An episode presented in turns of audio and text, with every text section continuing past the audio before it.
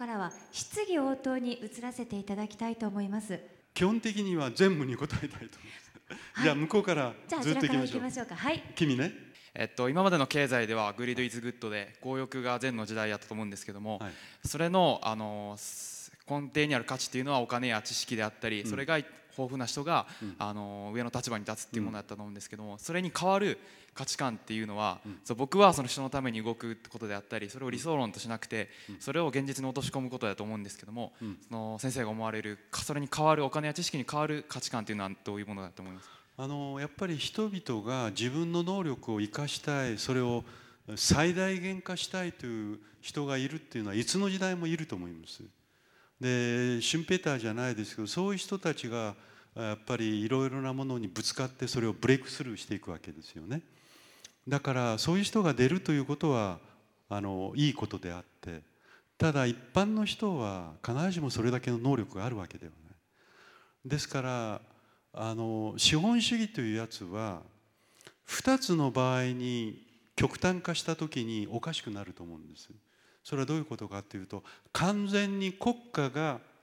社会をコントロールする場合ですね。でこれはダメだということを我々は分かりました。もう一方で完全に社会を無視して完全に自由化した場合もう極端に自由化した場合これも実は資本主義にとっては危機になると思います。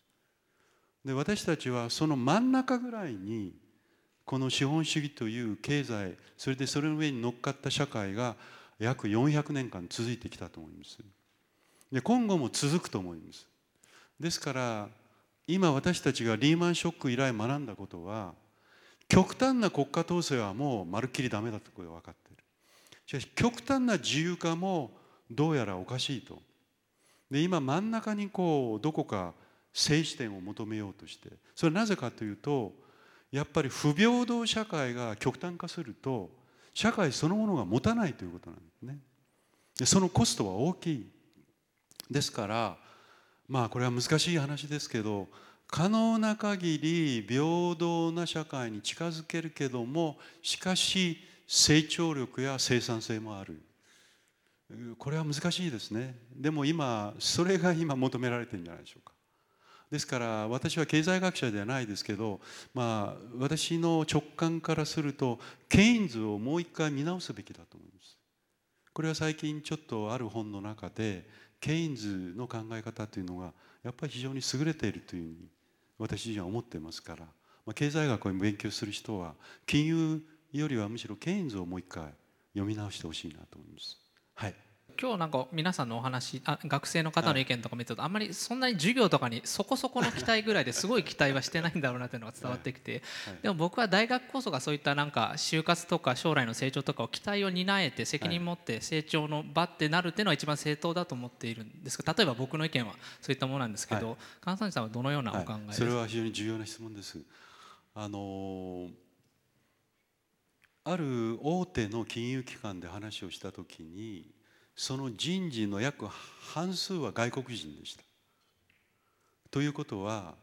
皆さんが就活をしていく競争相手はもうドメスティックではなくなったということですね。でこれは皆さんにとっては非常にやっぱ就活だけを考えると過酷です。でその時にやはり日本の大学の改革を日本だけのドメスティックなものである限りは限界があると思います。でヨーロッパであるとエラスムスプロジェクトっていうのがあります。例えばイタリアの人がドイツに1年間勉強する。あるいはゼメスターごとにドイツを転々としてもいい。そして単位の互換性があります。で私の考えでは皆さんが就活を3年生から始めるんじゃなくてもっと遅くしかし大学3年生になったらアジアに1年間は出かけると。そしてアジアの自分が行きたいと思うところに行って必ずそこで語学を勉強しそこで学んだことが即自分のいわば単位にカウントされると。でそうすれば皆さんは間違いなく英語を知ってる上にアジアの言語そして現地で活動したというするとより中国なりベトナムなり出かけていって非常にそのエキスパートにもなりうるわけですね。例えばサムスンという企業がなぜインドで売れているかというとやっぱりそれは現地に1年間派遣してますから。でやっぱりそういうことをやらないと日本の今のなかなか外国の人と競争していくっていうのは難しいんじゃないか。ですから大学改革は日本一国もしくは大学一つだけではできないと思います。で差し当たり今日中韓の大学で例えば慶応早稲田なりいくつかの大学これをネットワークをして単位の互換性を進めるべきです。そしてそのようにすることによって皆さんが4年間で海外体験ができる。ですから FM 東京もそういうところにこうお金を少し まあ社長さんがいらっしゃるから 出していただけるとかですね。そういうことを企業がやるべきです。ですから大学改革はあの一国だけでやらなきゃいけない面とそれからもう一つアジアに目を向けてやっていくというだからラウンドテーブルを作るべきですね。今日中間サミットがあるのでこの大学間のラウンドテーブルを作るべきだと。それが私の考えですね。まあ詳しいことはまた時間があるえー、と先ほどの価値観の形成というお話についてなんですが、はい、えー、自分た自分が生きてきた中であの自分はなんですがその何々をしてはならないというのを、あまり感じずに生きてきたという感覚を持ってるんですね、なので今までの時代の中でいつの時代でも多分何をしてはいけないという決まりはあったと思うんですが、うん、なぜ今になって今の若者はそういった閉塞感を感じているという見方をされているのかというのを、どうお考えなのかをお聞きしたいです。わ、うん、かりました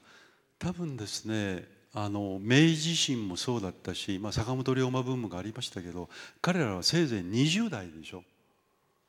それからまあいろんなところで革命が起きるとやっぱ世代間交代が起きるんですね。でおそらく皆さんの持っている価値観というものは高度成長に慣れた人から見ると非常にこう違和感があってでそれでやっぱ若者論がこう人口に感謝してると思うんです。で若者論を若者が書いた例が売れてるっていうことはあんまりないんじゃないでしょうか。中高年齢が見て今の若者はこうだというふうにでそれはやっぱり価値観の断絶が少しずつやっぱ起きようとしてるからだと思いますでもよくよく考えるとこの20年間で固有名詞で海外に活躍している人がたくさん出てきたんじゃないかなスポーツ選手それから文化活動芸術家アーティスト。今日本は大変な建築家を輩出してるでしょ？それからスポーツ選手もすごいですよね。つまり今の若者が元気がないというよりは個人で自分で活躍しようとする人が出てきているというのは私は非常に肯定的に捉えています。ですから今なぜそうなったのかっていうのはやっぱり価値の断絶が今起きてるからだと思います。僕の解釈では。えっと、リーダーシップのことについてちょっとお伺いしたいんですけれども、はい、僕もあの大学1年の頃に、あのスポーツサークルをちょっと立てまして、うんはい、立てたのはいいんですが、うん、すごくあの悩んでですね、うん、なったのはいいのですがあのうまくやっていけるのかなっていう、うん、ずっとそのまま引きずってまして、うん、結局今まで来てもあのあまりそこまでやってちゃんとやってこれなかったのかなってちょっと後輩たちにも反省の思いとかあるんですが、うん、あのリーダーシップっていうことについて、はい、それは努力してつけるものなのか、はい、それとももう生まれついたものなのかっていうところをちょっとお伺いしたくてですね、はい、はい、僕はリーダーでは全然ないですけどやっぱり半々はあると思います。でも経験から学ぶことによってリーダーになれる人はいっぱいいると思います。ウィストン・チャーチルは60歳を超えて首相に確かなったんじゃないでしょうかあるいは、まあ、韓国のキム・テジュン大統領という人はこれももう年齢は後半型でなったと思います。で確かゲーテの中に、えー、気をつけろ悪魔は年を取っているという言葉があります。ファーストの中にね。つまり年を取るとやっぱクレバーになるでしょ。そしてやっぱり熟達してきます。でもそれだけでは人を動かせないんですね。やっぱり何か若々しいものがなければならない。でその若々しいものっては何かっていうのはこれは後天的に勉強できるものではないかもしれません。あるいは自分の若い時の原体験。こういうものが大きいと思いますね。で僕の経験でいうと大切なことは不安を解消する術を知っているということです。今の君から話して、えー、聞いてる限りちょっと申し訳ないんだけど非常にシャイな人なんじゃないかと思うんだ僕も人前で話ができなかったから。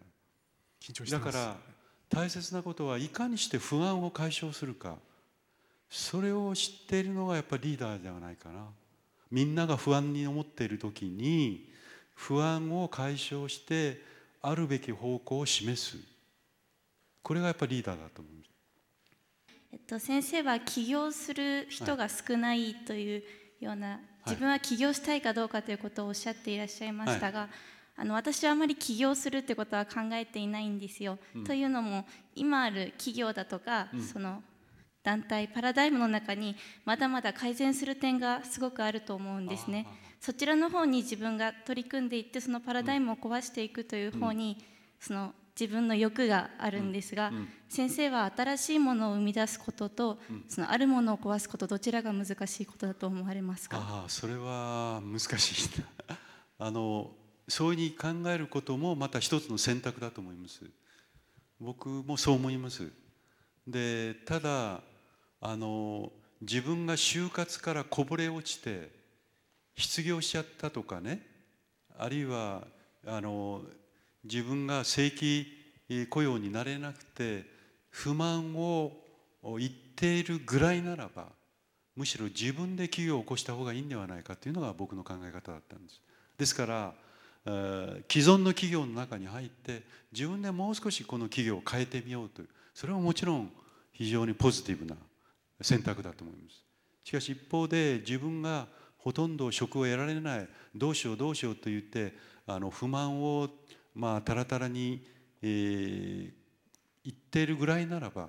僕はサークル仲間と一緒に社会的企業っていうのがあると思うんですね。つまり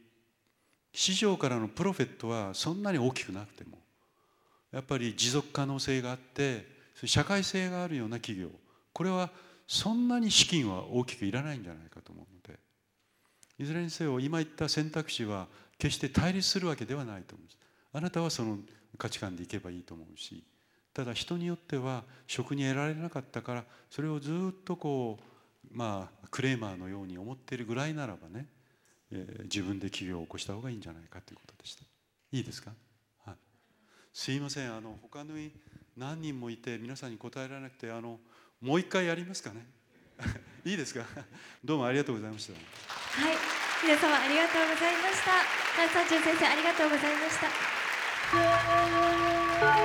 た。